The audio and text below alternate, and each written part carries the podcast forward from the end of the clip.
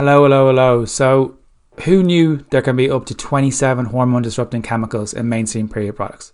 It's a really shocking fact that not many people are aware of, considering you're putting period products in or near your body every single month. However, Riley period products, on the other hand, contain zero bleach, toxins, or harmful chemicals.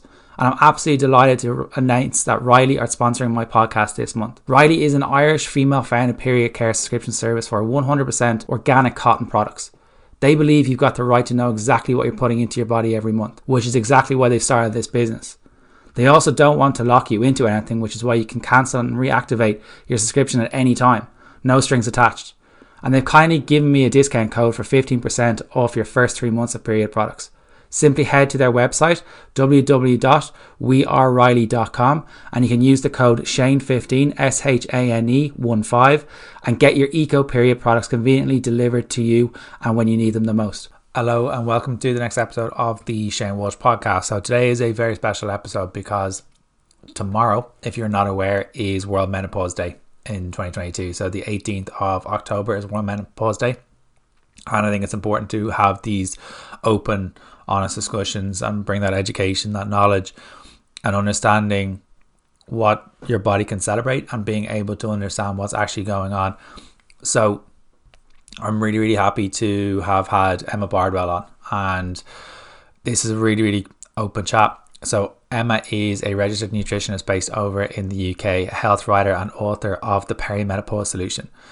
So, her interests mainly include perimenopause and menopause, when it started beginning symptoms around 10 years ago for herself. But there wasn't enough information out there. And Emma decided to educate herself and become the go to source for the reliable education information that can be that people can readily access.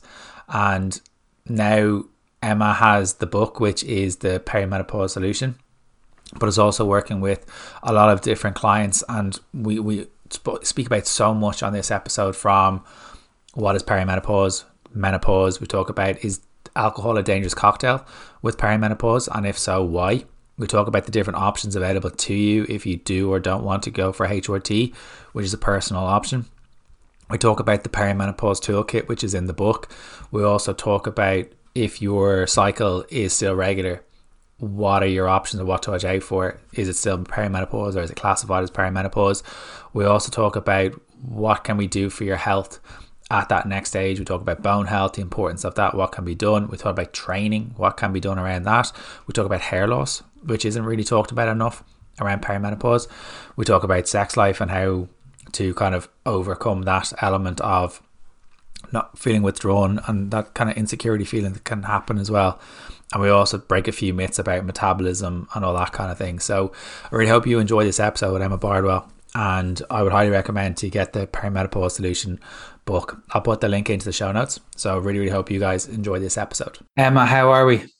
I am doing okay over here in London. How are you? I am fantastic. Yeah, we were chatting off air, and I think this is a really, really important episode, especially with uh, what's kind of coming up uh, on the day after we release this episode, uh, World Menopause Day. So, can can you let us know who you are, what you're about, and what and your purpose, and we'll, we'll, we'll kind of go from there. Yeah. So, I, what is my purpose? That's a good question. I am a registered nutritionist and I specialize in menopause. Um, and I decided to do that quite a few years ago, kind of way before this Davina effect uh, that we've just been talking about kind of took place, um, because I was seeing that in my clinic there were lots of women who basically weren't getting the answers that they needed when it came to hormones and particularly perimenopause and menopause. Um, so, you know, you will know, your listeners will know that women's health is very kind of under researched, women are underserviced, and, you know, there's lots of misinformation out there. So, I guess I set up my platform, uh, my social media channel, um, and I've written a book subsequently in order to kind of cut through that noise and, and, and those myths and just get some, you know, realistic, practical, evidence based solutions out for women. And how did you kind of learn or how did you fall into that specialization of those going through perimenopause and menopause? Well, it was really because I was going through it myself um, that I decided to really kind of hone in and specialize. So I found that I wasn't getting the answers that I needed, and then educated myself, and as a result, wanted to kind of bring that information out to the women that I was seeing. So it was because I so I was 42. I was categorically told because you know I'd studied endocrinology. I was uh, you know, I'd done my uh, anatomy, my physiology, my biochemistry. I, I knew what what it was to, you know, for hormones to feel off. Uh, but when I went to my GP, I was told I was too young to be um, perimenopausal, and, and, you know, and I hear that a lot. I I hear this story from women. You know, every single day they are told, "Oh no, you're you're way too young to be perimenopausal and uh, of course you're not. So you know the average age of menopause is 51 the average age of perimenopause which is that lead up to menopause and menopause just means the the you know your the end of your periods basically. So the final day of your of your last period ever essentially. Perimenopause peri just means around the time of so it's just that lead up to and it can take it can last for some women you know 10 12 years. So if you think that the average age of menopause is 51 if you're thinking uh, you know a decade before that then yeah lots of women will be perimenopausal you know end of their 30s beginning of their 40s and that was me. And that's lots of women i see. It's probably lots of women you see right? Yeah yeah we were talking about kind of a few things kind of before we went on air about kind of certain situations and stuff and i definitely found that in the last in particular the last six months i think people are a lot more aware of how their bodies are and what was the kind of like the previous norm for them and what's the new norm for them and understanding that change and knowing that they're not alone on it. I think that's what we really want to talk about today is that next chapter in their lives and knowing what processes and steps that they have available to them and knowing that they're not alone because their friends are going through it. Their families have gone through it. Their mothers have gone through it previously before. Uh, how different have you seen this the, the scenario change with the whole Davina McCall thing over in the UK? I know it's celebrated over here with a documentary that went out onto our main channel. And with Davina McCall, how big a shift have you seen in the conversations that have started?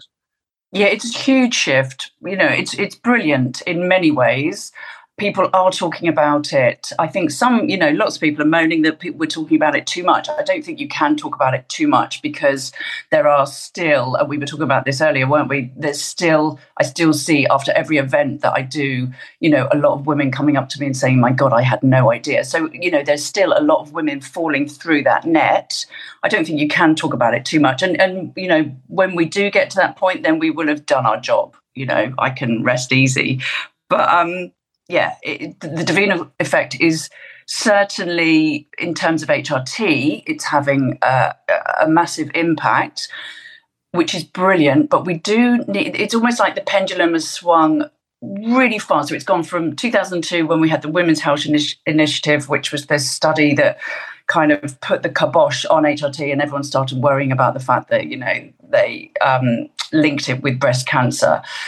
Then we've kind of, we're swinging far, really far the other way so that everybody is talking about HRT and, and how important it is. And I think a lot of women are almost getting that FOMO, whereby they're thinking, my God, you know, if I don't take HRT, my bones are going to crumble and, you know, I'm going to kind of fall off this cliff. And the women who've had breast cancer or who just don't want to take it are thinking, my God, you know, these conversations are kind of leaving me out. So we just really need to, as with all health, you know, conversations, we need to keep a kind of equilibrium, I think. Yeah, the extremes are very, very easy when it comes to nutrition and health. And normally it's somewhere lies somewhere in the middle. You mentioned a few things there. And I think the big one I want to bring up is the options for those who have had breast cancer or breast cancer is in the family. What are their options when it comes to HRT or that managing that next chapter of their lives? Yeah, so obviously I'm not a doctor, so um, I it's very much a conversation to be had because ev- with your GP because every your GP can or a menopause specialist can you know ascertain what your you know they'll look at your medical history they'll look at your family history they will uh, look at your lifestyle and and and work out whether or not it is suitable for you. So it's it's very much an individual um, or, you know, an individual kind of basis. Um, but there are, I think it's it's important for women to know that there are lots of different options out there. And even if you take HRT, you still it's still not a kind of magic panacea. It doesn't answer everything. You've still got to think about your diet. You've still got to think about exercise, you know, particularly resistance training. You've got to think about stress reduction and future proofing your bones. Um, you know, there's lots of supplements out there. There is, we need to be working on our sleep. You know, sleep is a massive issue for lots of women. Um, and there's lots of non hormone medication that you know pharmaceutical medication that doctors can prescribe for women who perhaps um, are on tamoxifen or who've had breast cancer and who just cannot or do not want to go down that HRT route. I think it's important for women to realize that there it doesn't stop at HRT. You know, there's lots and lots of different things that we can talk about. You mentioned resistance training. yeah.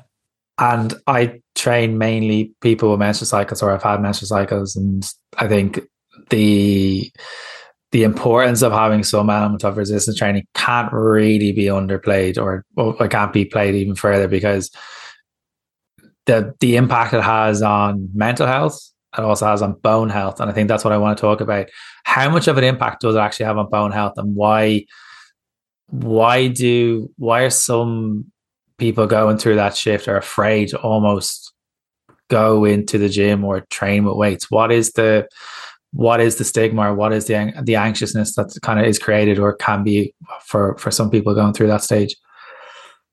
I think with when it comes to exercise, fitness, movement, I think for lots of women we have to remember that if they are really flawed by their symptoms, and a lot of women are, they're not sleeping, they've got terrible um, you know, low self esteem, poor body image, they're putting on weight, they're anxious. Um, you know, sometimes the last thing they want to do is to get get some lycra on and go down the gym. I, I think they can, you know, women feel very vulnerable at this time. So we have to be very compassionate with women. Um, but yeah, I, I, I, think a lot of women, there's still this this terrible stigma, isn't there? That the weights are going to make you bulky, which is just bonkers. Um, but yeah, I think, eh, and, and, also I think even from sort of guidelines, we talk about 150 minutes of movement, but we always forget those two sessions of resistance training that are part of that those guidelines that don't really get enough airtime. And you, you're you're right. You know, building muscle I think is so important, and it has such a knock on impact with confidence with body shape. You know, lots of women are, are really worrying about things like weight gain at this time. Um, so they're kind of pounding the pavements, going on these kind of hardcore, real kind of high aerobic, high intensity type exercise regimes, which actually uh, you know, in the long run can be quite detrimental. I think they're quite hard to stick to. They kind of raise cortisol. Um, and actually, you don't need to be doing hours and hours. You just need to make it really kind of focused. Um, and I think, in terms of, of, of building weights, uh, building muscle, sorry, you know, lots of women are post kind of 35, we start to lose our muscle mass, as you will know. Um, and so building that back up is so beneficial for so many different things, including bone health, but also in terms of, you know, keeping your metabolism ramped up. Yeah, I think I think as you said, like it is that fear of kind of getting bulky. I really wish it was that easy to build muscle. I really, really do. And I think people don't realize how difficult it is. The first two years, it's it's amazing. You've got these things called newbie gains. It's the nicest thing in the world, and then you have to fight for every single little morsel of every little morsel of muscle. So if you're looking for that kind of like, I'm going to put this in inverted commas into air quotes of kind of toned. Toned means build muscle, and I think the media has led up to this thing of like, I want to be, you're going to get that toned look. That means building muscle. So that's going to involve some sort of resistance training, which is weights training or going to the gym or you can do them at home, whatever you feel you need to do. Driving yourself insane with HIIT sessions. HIIT sessions are amazing, but they're, if you're not sleeping, you're stressed all the time, you've no energy, you've got brain fog. The last thing you want to do is jump on jacks or burpees onto the ground. So it's figuring out what will work for you. I'm all for maybe two sessions a week of resistance training. They can be 20, 30 minutes, whatever you can feel or whatever you can get done. And then walking. That's going to be great for your mental health because I think the mental health shift has is being spoken about now. How important for you was it to have support at that next stage for you, and what can be done more for people going through that next chapter for mental health protection? Yeah, well, mental health, and you know, there's nothing more empowering than seeing, you know, them feeling strong. So I think mental health and building muscle is you know the, the two are kind of inextricably linked and i think just looping back as well to what you were saying we're not it's not even it's not about aesthetics necessarily. It's about future proofing your health. It's about getting being able to get off the toilet when you're 80 it's do you know what i mean? It, we need to be looking at it in terms of of kind of far reaching um, health outcomes too not just about the kind of here and now. Um, but yeah, you're right. The, the, mental health side of things, you know, we talk about hot flushes, we talk about night sweats a lot, but the the, the kind of symptoms that really um, that women find very dis- um, debilitating are those psychological symptoms, and they're the ones that aren't really talked about, and they can feel quite insidious. They can kind of creep up, um, and I see quite a lot of women feeling very um, isolated. They almost start to kind of become like hermits. So they stop socializing because they simply don't feel like themselves anymore. Um, and that's devastating. You know, women are, are leaving their jobs. They are, you know, some women are feeling like they just can't continue anymore. Very much that side of things needs to be talked about more. Um, in terms, I mean, HRT is is one of the first line kind of therapies for uh, things, you know, mental health kind of issues. But movement, exercise, all of these things are, are really beneficial. Diet, too, you know, there's lots to be said for. I mean, on Instagram, obviously, there's always people promising the earth, you know, promising the world from, from, uh, like I don't know, meno, a six week meno belly body blitz diet or a hormone balancing. You know, these are kind of red flags to me. Uh, there's no such thing as a menopause diet, but but following a Mediterranean style way of eating, you know that the famous Smiles trial that was carried out a few years ago and that's been replicated many times, focuses on a Mediterranean, you know, anti-inflammatory style way of eating, um, and almost I think it was a third of the participants who were depressed or you know moderately depressed actually went into remission. So whilst I don't think food is medicine, I do think it's incredibly powerful. Yeah, and I think we could all all do with kind of shifting towards the Mediterranean diet. It doesn't matter what age you are, and there's also research being put out to kind of aid alongside recovery with kind of COVID and stuff as well. So there's a lot of a lot of benefits of the Mediterranean diet.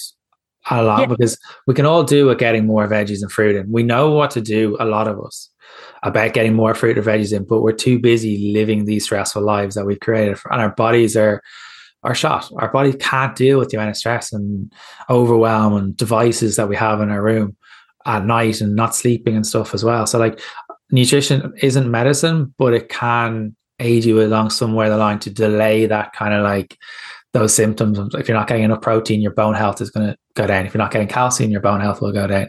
If you're not getting carbs, you may not have no energy. Um, that's probably one of the first line things that are probably going people are going to cut is carbs. Carbs are fun. Carbs are class. You're a much nicer person with them in your life. So please stop cutting them out. Um, you talk about they're a huge source of fiber. You know, no one talks about, you know, the gut health side of things. Um, if you're not eating carbs, then you are basically not getting enough fiber. And we really need to be focusing on gut health, particularly at this time, because, you know, lots of women will find that their digestion slows down. Um, we obviously know that it has a kind of knock on effect with mood and immunity and things like that. So, yeah, carbs, you know, I think there's this thing of, oh my God, a car, you know, equating Diet Coke or, you know, Coke and croissants and crisps as carbs. It's like, well, they're not really, are they? We're talking about complex carbs. We're also talking about including, you know, we're, we're including everything fats. So there's a real propensity, I'm 50, there's a real propensity for women of my age to kind of equate fat fats with you know making them fat. Um, but they are the raw materials for creating steroid hormones. So we need to make sure that we are including them into our diets. Um, and i think there's also a real kind of propensity for women to want a quick fix. Nobody wants to hear that you know you've just got to eat quite sensibly 80% of the time and you've got to do it consistently it's boring it's it's not sexy it doesn't sell does it no, it really, really doesn't. Like, yeah, I wouldn't buy it. and I, I'm aware of what's going on. So yeah, and I think and people also forget that like fruit and veggies are carbohydrates. When people think of carbohydrates, they think of like cakes, pastries, croissants, as you mentioned. They forget that fruit and veggies are carbohydrates as well. So if you're cutting out carbs, you're cutting out fruit and veggies, which we know will aid with bloating, digestion, keeping you fuller for longer, minerals, vitamins, so many different uh, main elements of it you have a kind of a perimenopause toolkit. Can you kind of elaborate on what that is and how people can use it?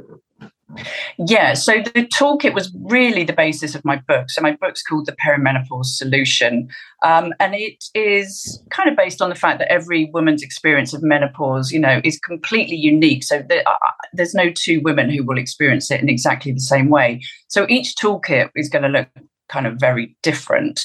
But essentially, what I tried to create was a kind of pick and mix approach whereby women choose what works for them uh, because we've all got different lifestyles different tastes you know different family commitments jobs you know blah blah blah so you know the basics of what we've already talked about are there so we uh, i've written it actually with a menopause doctor so that we could cover the medicine and the lifestyle and the nutrition side of things. So we cover nutrition, we cover exercise, we cover stress reduction, which is really important for mental health.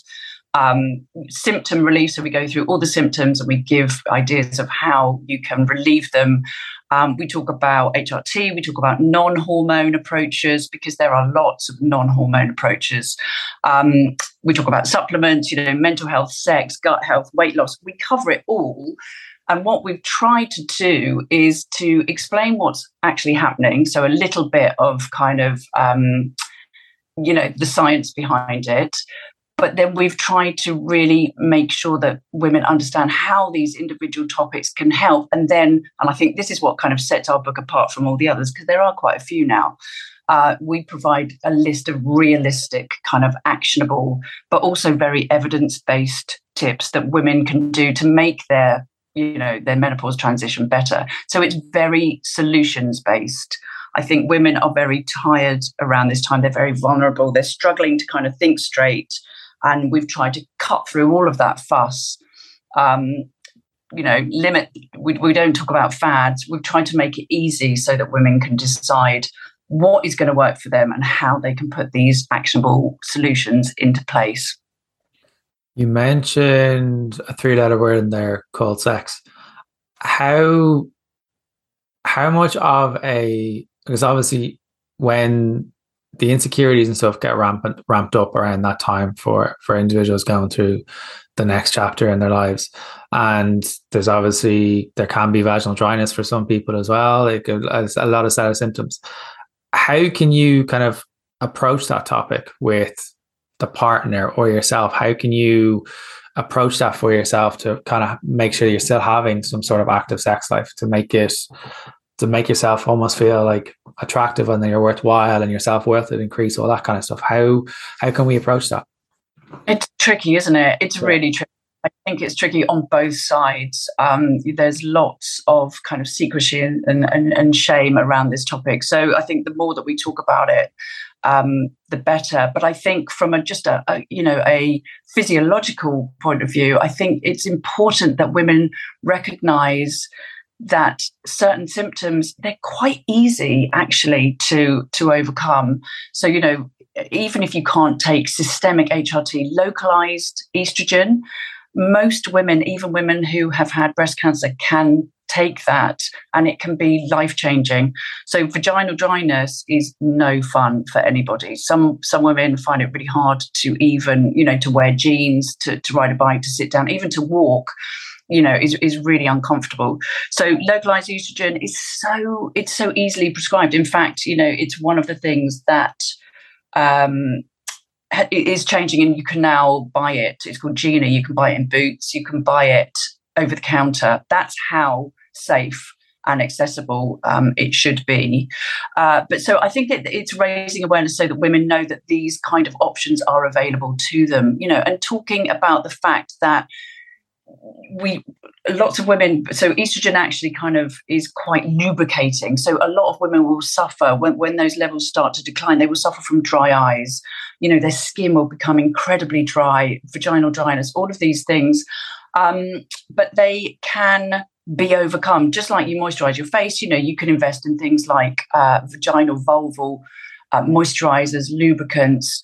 So I haven't really answered your question, but but there are definitely solutions out there, and I think once it then becomes less painful physio- you know physically then perhaps it's a lot easier to start having that conversation. Because who wants to have sex when they are you know when it's penetrative sex when it's you know incredibly painful? That's miserable for for, for everybody yeah, I, I think you have answered the question. I think it's it's important to know the options and kind of feeling that you're in a safe place in order to discuss it with yourself or your partners or partner or whatever it may be.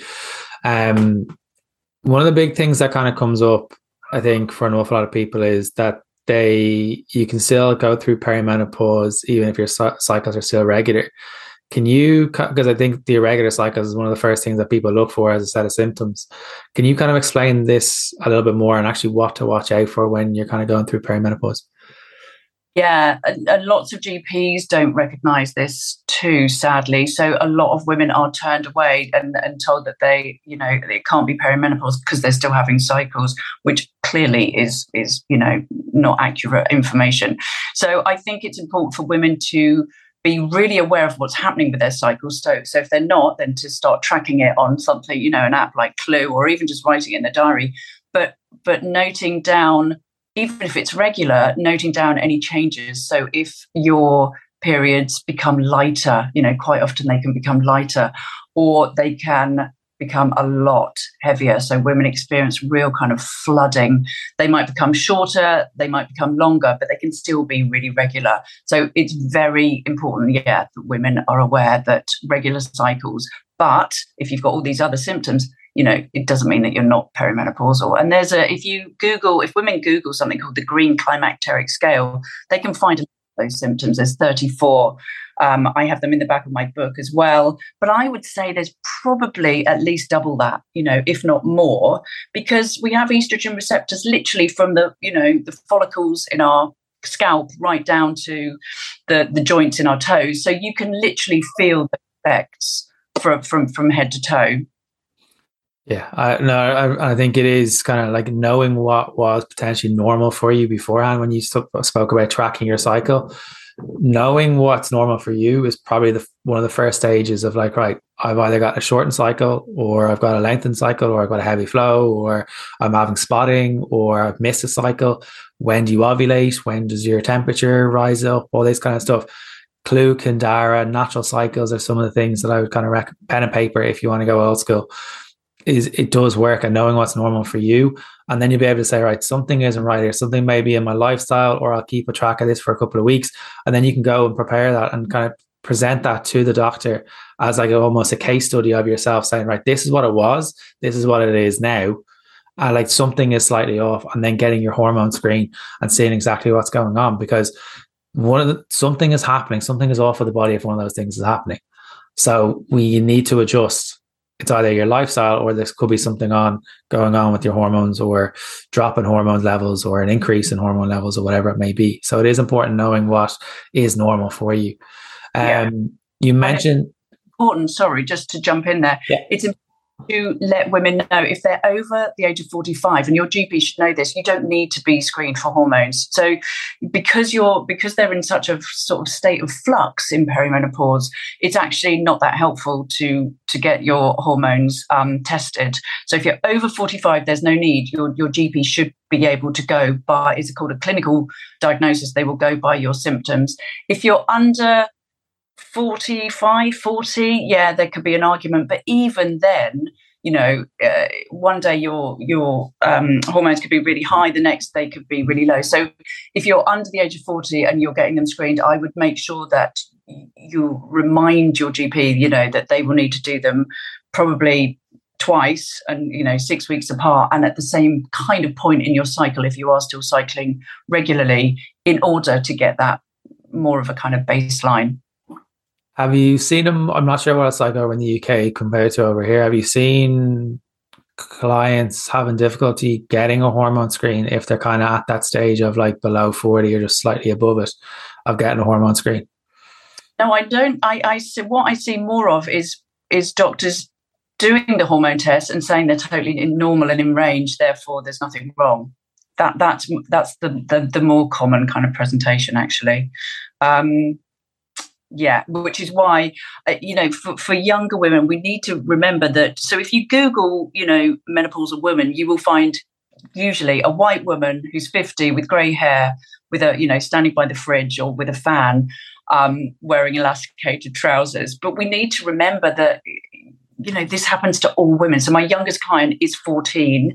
It happens to women in their 20s, 30s. You know, it, Uh, under the age of 40 it's one in a hundred women you know go through menopause under the age of 40 one in a thousand under the age of 30 and one in 10,000 under the age of 20 but for those women who are young and it's called POI premature ovarian insufficiency for them it takes a long time. In, quite often it takes about 7 years in order to get a diagnosis.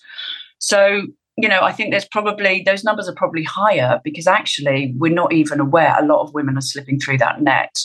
Um, so it really does pay to to know what you're talking about, to, to get evidence based information.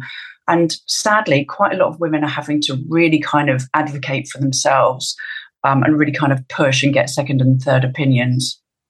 Yeah, like those stats are madness. yeah it's those stats are madness. And as you said, they are probably higher because there's other people not presenting themselves to medical professionals or whatever it may be.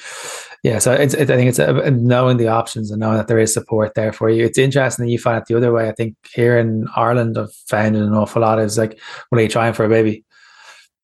And then if you're not trying for a baby, it's kind of like, well, there's no issue. That's generally what I have found from clients. Kind of like, well, right, we need to go and probably get a new GP, or we probably need to go past the gatekeeper and actually have a proper chat with your GP rather than trying to use either the the the receptionist or the nurse or whatever it may be or the assistant because it's generally that gatekeeper that could be could be kind of blocking it because like well are you trying to are you trying to have a baby? And they're like no so then what's the issue? It's like but I don't feel right. I don't feel like myself. And and that's the like if you have it if you're able to present a set of symptoms and be able to like almost have an argument for yourself it's your body you're entitled to get your hormones screened. It's kind of like getting an MOT over in the UK. If your car isn't working properly or the engine is failing, you're entitled to go get an MOT to get it fixed or bring it to the garage. Your body is the exact same. And you need to get under the hood to see exactly what's going on. And you're able to present that. And you should be able to present that kind of like stigma free. And I think that's one of the big things we were talking about. Well, sad that the own you know that women are just seen as the you know the only time it's important is is whether they you know want to get pregnant or not. I mean not everyone wants to have a baby. Exactly. it, that that's the thing that i find really maddening. Yeah it, it's i think it, i think it is changing now because i think there's a lot more kind of like people talking about it. And as you said it's kind of going from one extreme to the next extreme. Um, but it's it's about knowing what options are out there and knowing what what your case is and kind of knowing your rights as well. One of the um, I'm going. This is going to be an unpopular question. I know this already. I'm going to get backfire on this. Alcohol and perimenopause. what uh, what's what's the deal with alcohol and perimenopause? I am going to duck for cover now. It's um yeah, it's not good news. Unfortunately, it is. They're just they don't seem to be great kind of uh, bedfellows at this time. So it alcohol i think your tolerance women's tolerance to alcohol lowers around this time so they get drunk quicker. I don't know if that's good or bad. Um, they get horrendous hangovers you know their symptoms increase not just a few hours later but for the next kind of 24 to 48 hours. Um, and those symptoms the particularly kind of prevalent ones are things like flushes and, and night sweats and anxiety. So i think there's lots of things at play here. So we have less of the enzyme dehydrogenase, which actually breaks alcohol down. We um, we have less muscle, so you know, and, less kind of we're less hydrated. So sometimes that I maybe that alcohol, this is my theory, can become kind of almost more concentrated. We are more prone to blood sugar dysregulation at this time, so that means that those kind of high sugar types of alcohol can really throw women kind of off whack. Um, and and and, that when your blood sugar is off, it can really lead to quite um, uh, like quite considerable feelings of anxiety, and it often leads women, I think, to to feeling to those kind of cravings and making poorer food choices you know, alcohol messes with sleep. It just doesn't matter how old you are. Um, it leads to extra fluctuations in hormones. So things like palpitations and flushes and um, mood swings, depression, they kind of kick in. And we also think that it reduces the effect of HRT. So that's definitely something for, for women to kind of have in the back of their minds. It destroys you know, gut bacteria, which can lead to increased inflammation. It affects circadian rhythms. It contributes to weight gain. It increases risk of breast cancer. So, you know, the list is not looking great. any positives? I love it. Um, I just have to personally, I have to be quite choosy about when I partake. Um, it has to be you know it has to be worth it. And i have to know i have to recognize that probably the next day i'm going to feel pretty shit. Um, but for, i think for women who are really you know flawed by their symptoms who are really floundering i would i do strongly advise lots of my clients you know just to remove it completely um, until at least until they are feeling you know more on top of things. Because it really does fuck with your head doesn't it? You know it makes you feel really pretty low that's why I don't drink. I gave up drink like 2017. I just I had a I had a health scare, um, blood clots and fluid on my lungs and my head space. I got I had situational depression, and I just was like, I'm not dealing with this anxiety anymore. So I was like, stop drinking. Like you mentioned the anxiety element of it, and if your mood and your self worth and your self esteem are kind of low already, alcohol is a natural depressant, or it's a, it is a depressant. Like it's, but I don't I don't want someone to be sitting here like Shane sitting on his ivory tower or Emma sitting on ivory tower. Emma just said that she drinks, but she chooses wisely when she drinks. It's like, well, I've got a special occasion coming up or having a date night or whatever it may be. But it's not all the time. It's not going out to infernos every single Friday and Saturday. If you're if you're if you're in infernos anyway, I judge you anyway. So we've all been there. Um, what about something about hair loss? Okay. This is a topic that hasn't been, I don't think it's been discussed enough because it can be a, it is a weird chapter whether you're male or female or someone who has a menstrual cycle. Because I know when I was losing my hair, it was a pain in the hole. I was not dealing with it well. And then I just ripped and just shaved it off when I was away.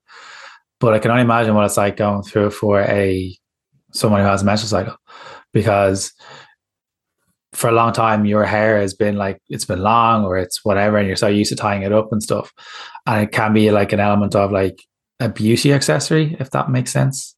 So how how to manage kind of hair loss during perimenopause is, is the next question. Yeah it's um it can it can leave people feeling very vulnerable and um you know you know it's it's it gives you confidence. Um it is so I, I, uh, you will probably see this too actually. I see lots of women going through quite faddy and very restrictive diets the minute they start to see their body changing sort of in perimenopause. So you know lots of women we've touched on this already will start taking carbs out. They will start really kind of reducing their calorie intake. And this can have a really pronounced knock-on effect with things like hair um, so I think, and also, I, you know, we're not eating enough. Lots of us are not eating enough protein. Lots of women. So I, I get my clients to fill in a food diary, and I see a lot of soup and salads, particularly for lunch. You know, and we're, they're not starting the day with enough protein. They're, they're basically not having protein with every meal, which is, you know, clearly the kind of foundations of, of, of what we're always teaching. Um, they're not eating enough they are, yeah, fatty diets. If you are somebody who is experiencing flooding or really, really heavy periods, which is really common, then you're losing a lot of iron. So a lot of women are walking around with very low ferritin levels, um, and that can have a very pronounced effect on hair loss. Um, and actually, interestingly, the lower your iron is, sometimes having low iron can also mean that your periods become heavier. So it's like this kind of vicious circle. Um, thyroid issues can quite often crop up, particularly sort of 40 plus.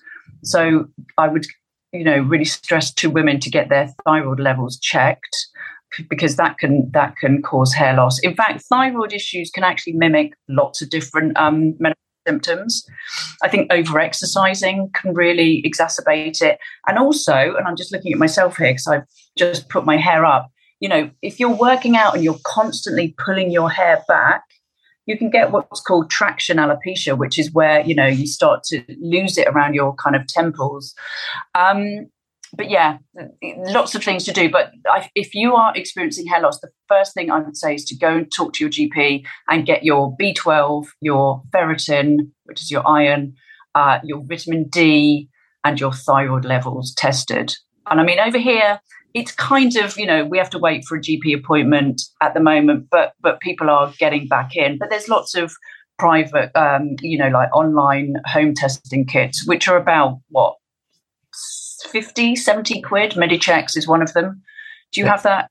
We have a, a company called Let's Get Checked, which okay. they're Irish, but they're like they're they're massive over in America and stuff. They're based only like literally ten minutes down the road.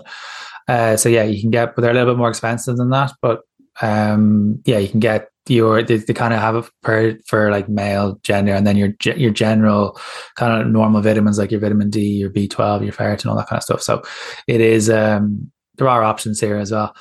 The um the next question I'm going to ask was just the the second last question. You mentioned about kind of weight gain for those going through that next chapter of their lives around perimenopause and menopause. And one of the beliefs around perimenopause and menopause is that the metabolism slows down. Yeah. Um, I think this is why I've pulled out my hair because I've answered this question so often. Uh, what is the actual truth?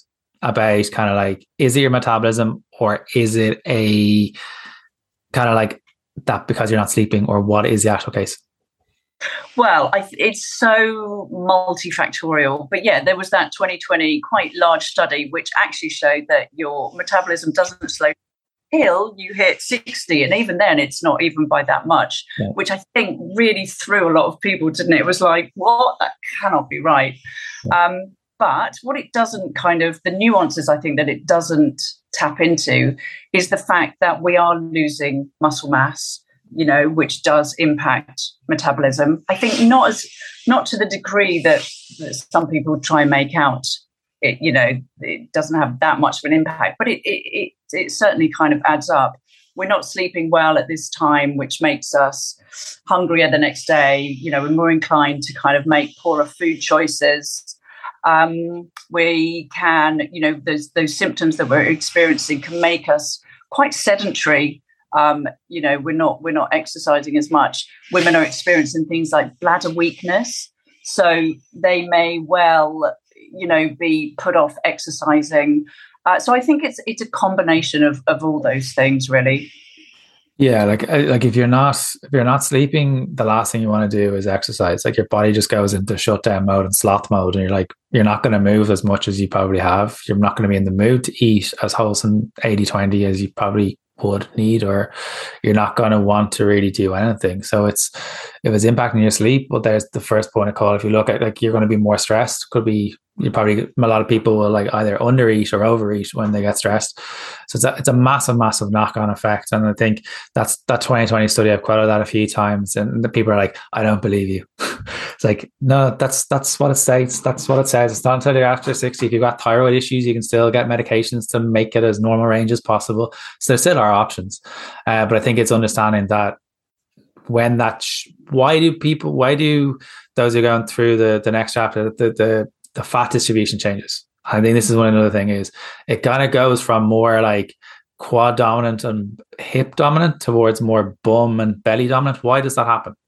Yeah, so estrogen gives us that kind of quote unquote feminine figure, so a nipped in waist, you know, carrying more weight around the, the hips and the breasts. And then as those levels drop, we can become a little bit more androgenic, so male pattern shape, so a bit more kind of apple shaped.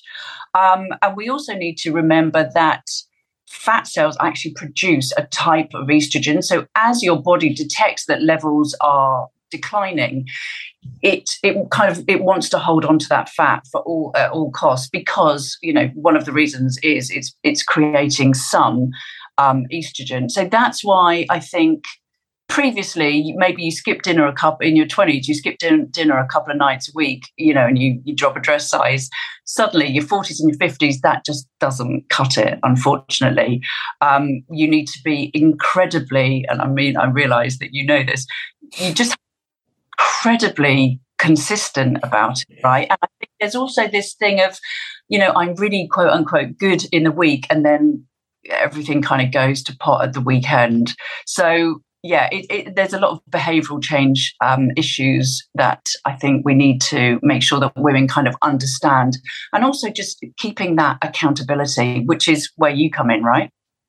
Yeah, it is. It's, I think when people say, "Right, I'm going to go on the next diet," I'm kind of like, "Right, is it your mindset first, or is the diet first? You're kind of well, the mindset's probably driving most of these behavior and things that you're doing at the minute. So it's probably getting rid of that all or nothing approach and that language I've been I've been good or bad. You've been good because you had soup for for lunch. I would say that's not a meal. It's a starter on a on a menu. It's not a meal. Yeah. Um so like yeah, soup and a sandwich, like it, it's fine and stuff, but there's not enough protein in it. There's veggies in it, which is one tick, but maybe throw in a little bit of chicken or something like that into the into the sandwich or something to get protein in. But yeah, getting rid of that all or nothing mindset, where making your head work for you will probably work a lot better than just going for the next quick fix. And you mentioned that dirty C word of consistency, which a lot of people don't really like. Um, it's the unsexy thing that a lot of people just, or that sexy thing of like six week belly buster, menopause. I don't know what else I could jargon I can come up with, but we've all been sucked into them. Um, I think it's important to actually look at right. Is it a, like a fad diet means food, food avoidance diet?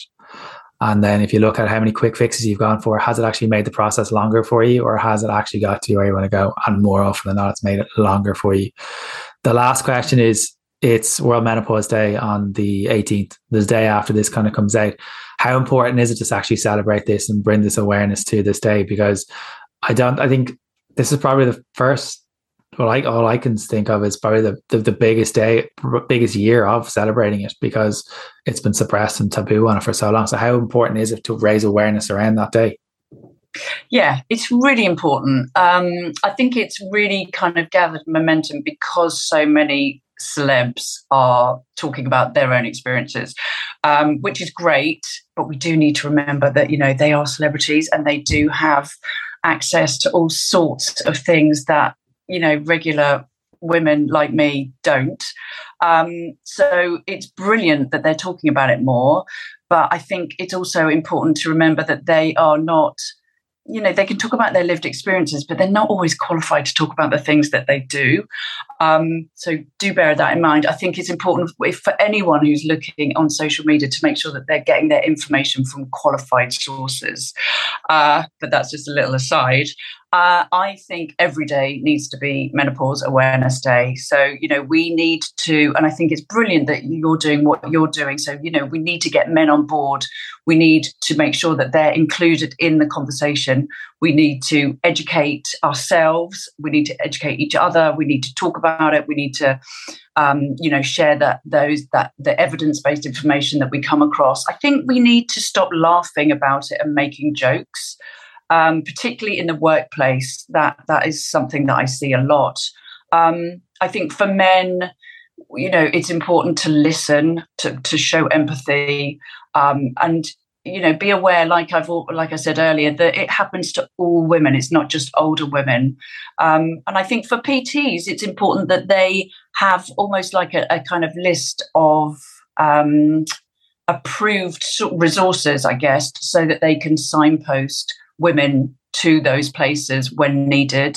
Um, because there is sadly, you know, a, a, still a lot of misinformation and a lot of shame and a lot of stigma around the subject. It is. We're slowly kind of chipping away at it, but I think there's still a long, uh, you know, a long, long way to go.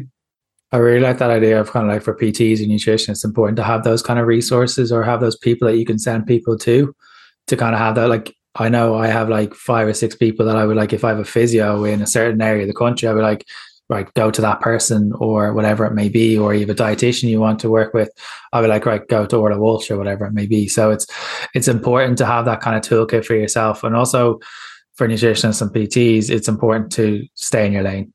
It's the biggest like stay in your stay in your lane. Like most people aren't qualified. Like I look at my PT course when I first did it, there was nothing about female health. There was nothing about female menstrual cycles. There was nothing on that side of things. I had to self teach myself and then do courses afterwards. Like my parents find it bizarre, like me watching three hour lectures on menstrual cycles. It's kind of like, yeah, it, it, you have to, you have to educate yourself, but you have to know what your cap is as well. Um, and there are amazing courses out there. There are amazing uh, people out there you can refer to and learn off them. There's podcasts. There's there's Emma's book. Where can people find out about the book, Emma? So it's available from all good bookstores and online. Um, you can also buy it via my website, which is just emmabardwell.com. Um, so yeah, it's a it's a great book. It's got amazing reviews. Oh no, it's it's an incredible book. I would highly recommend for for people to to there's this, there's yourself, uh, Lara Briden, and then there's Dr. Philippa Kaye's book that I'd highly recommend people to kind of look at because it breaks down the most complex things in the world and explains it if it's talking to someone who's completely new to the realm and it's it's it's a unique skill. So massive congratulations to the book. I'll put the link into the show notes if people want to purchase it. Emma, thank you so much for for coming on. Thank you for having me. It's a delight and keep doing what you're doing because I think it's absolutely brilliant. Thank you so much thank you so much to Emma who has come onto the podcast today. I really hope you have found that episode really, really useful. If you are a coach or if you are going through this next stage of your life, this is relatable and applicable to everyone. It's important that what we spoke about, if you are a nutritionist or a PT, it's important to stay in your lane. If you are someone who's potentially going through this next stage of your life, it's important to have that awareness, have that open conversation, know that everyone else potentially in your circle or a lot of people in your circle are going through this or have gone through this or will go through this. So the conversation needs to be opened up. So I really hope you enjoy this very special episode to celebrate World Menopause Day 2022. And if you're interested in working with Emma or if you want to purchase the book, I'll put the links into the show notes. As always, please do share the podcast up on your social media. Please do tag me. Please do review it or leave reviews up on iTunes or on Spotify. The more that happens, the more I can continue the podcast and the more the the, the, the bigger the guest the, the, the I will continue the podcast as much as that continues to grow. So thank you again for your support. I really hope you've enjoyed the episode with Emma.